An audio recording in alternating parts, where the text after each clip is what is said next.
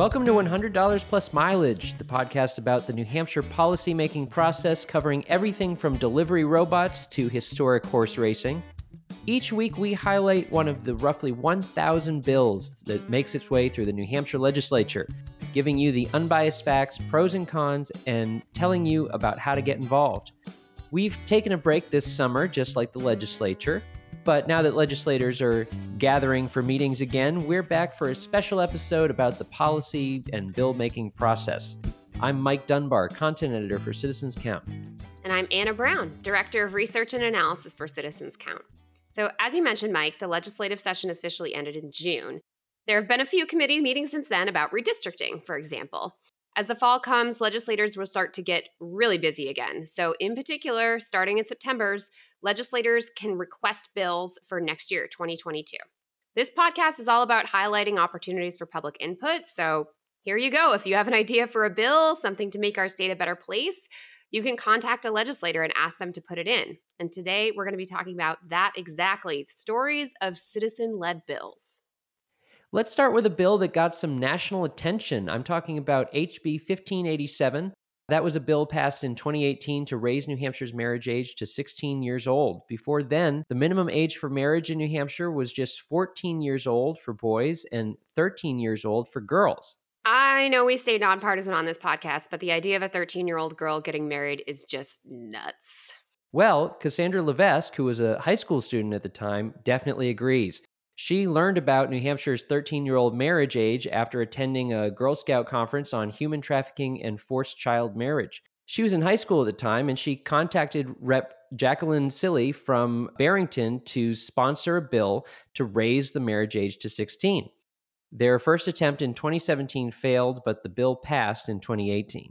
For an extra inspiring follow up, Cassandra Levesque went on to win election as a state representative. And she's been working to raise the marriage age again, this time from 16 to 18. Okay, our next one is a bill from this year. It's HB 179. That bill enhances penalties for repeat DUI offenders. The new law is named Tyler's Law in memory of Tyler Shaw, a 20 year old man killed by a repeated drunk driver in 2018. Tyler's mom, Beth Shaw, started work on a bill in uh, 2019 to lengthen the prison time for persons convicted of negligent homicide who have prior convictions for driving under the influence of drugs or liquor. Beth told WMUR that she plans to propose more related legislation in coming years. I have another example of a bill from a high school student. Caroline Dillon was a high school student in Rochester when she learned about the issue of period poverty. Many young women are unable to purchase menstrual products, resulting in embarrassing and disruptive trips to the nurse's office, unhygienic makeshift pads, or even missed school days. So she contacted Senator Martha Hennessey to sponsor SB 142. That bill requires middle and high schools to offer free menstrual products in girls' bathroom. Governor Sununu signed that bill into law in 2019. Some legislators argue SB 142 puts an unconstitutional spending mandate on local schools, but attempts to repeal the law in 2021 failed. And high schoolers aren't the only students to get involved in the legislative process. There's a long history of elementary and middle school teachers helping their students propose bills to name official state animals. Ah, uh, yes. The, so I, we are coming to the now infamous red tailed hawk bill. You could say that process for that bill went a little bit off the rails in 2015 when a group of fourth graders worked with Rep. Rennie Cushing to proclaim the red tailed hawk as the state raptor. During a floor debate, representatives argued the bill was unnecessary and inappropriate. Representative Warren Groen memorably uh, said that the raptor would make a better mascot for Planned Parenthood. Yes, and this was well the elementary school students were in the gallery watching. Mm. So, another time New Hampshire made national headlines. Not such a good reason this time.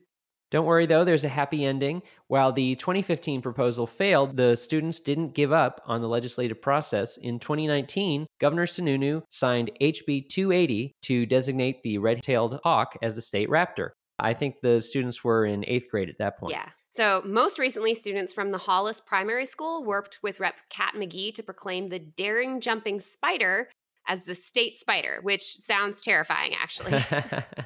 So great speaking name. of yeah, speaking of terrifying, we're gonna come to the next one now, which is all about rampaging waterfowl. I mean, if you've ever had a geese run at you, you know what I'm talking about. Right, right. Well, this we have in fact talked about this bill uh, on previous episodes, but let's get into the details. Okay, so in 2018, a constituent reproached Rep. Michael Moffett from Loudon about a neighbor's ducks invading his property. So, New Hampshire had a law against trespassing livestock, but it didn't address birds such as ducks and chickens. It was for cows, which, you know, can like plow through a fence and eat your grass and do a lot of damage. But this person was like, these ducks are coming in and they're literally destroying my garden. They're pooping everywhere. It's crazy. So, Rep. Moffett filed a bill to add quote unquote domestic fowl to the state's livestock trespassing law, HB 1289.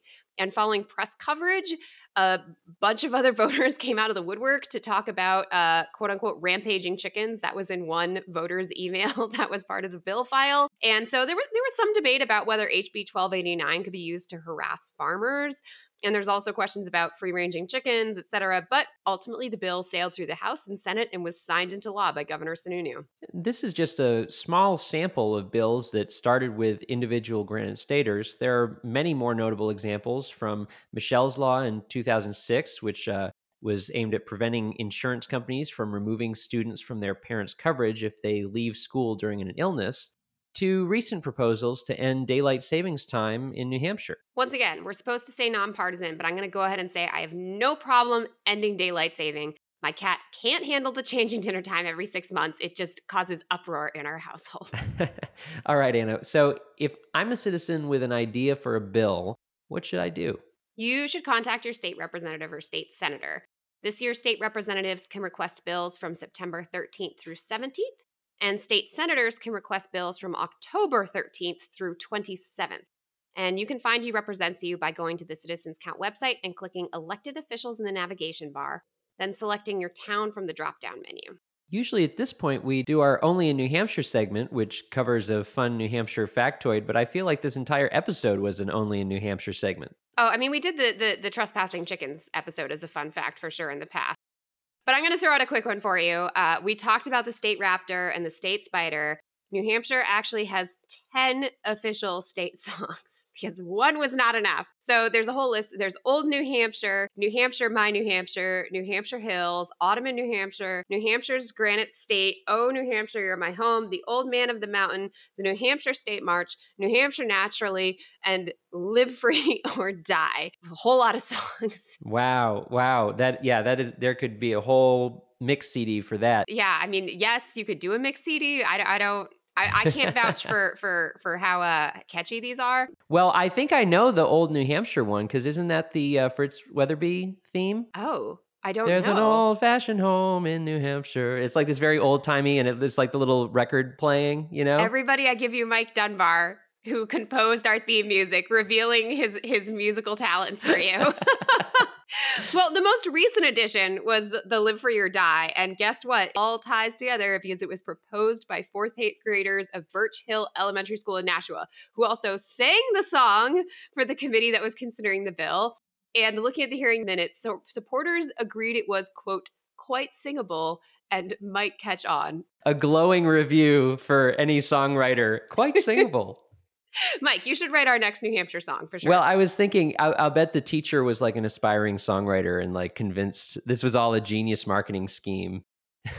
it's it's it's the next step, the next step in your music career. That's right. That's right. All right. Mm. That wraps up today's episode. You can find more information and episodes at citizenscount.org. Subscribe through your favorite podcast channel or follow us on social media to catch our updates on season two. We'd like to thank Franklin Pierce University for producing and the Granite State News Collaborative for hosting this podcast. Our theme music is composed by Mike Dunbar, the next composer of New Hampshire's 11th theme song. And lastly, we want to thank you for giving us a listen and thinking about how you can be part of what makes New Hampshire by the people for the people.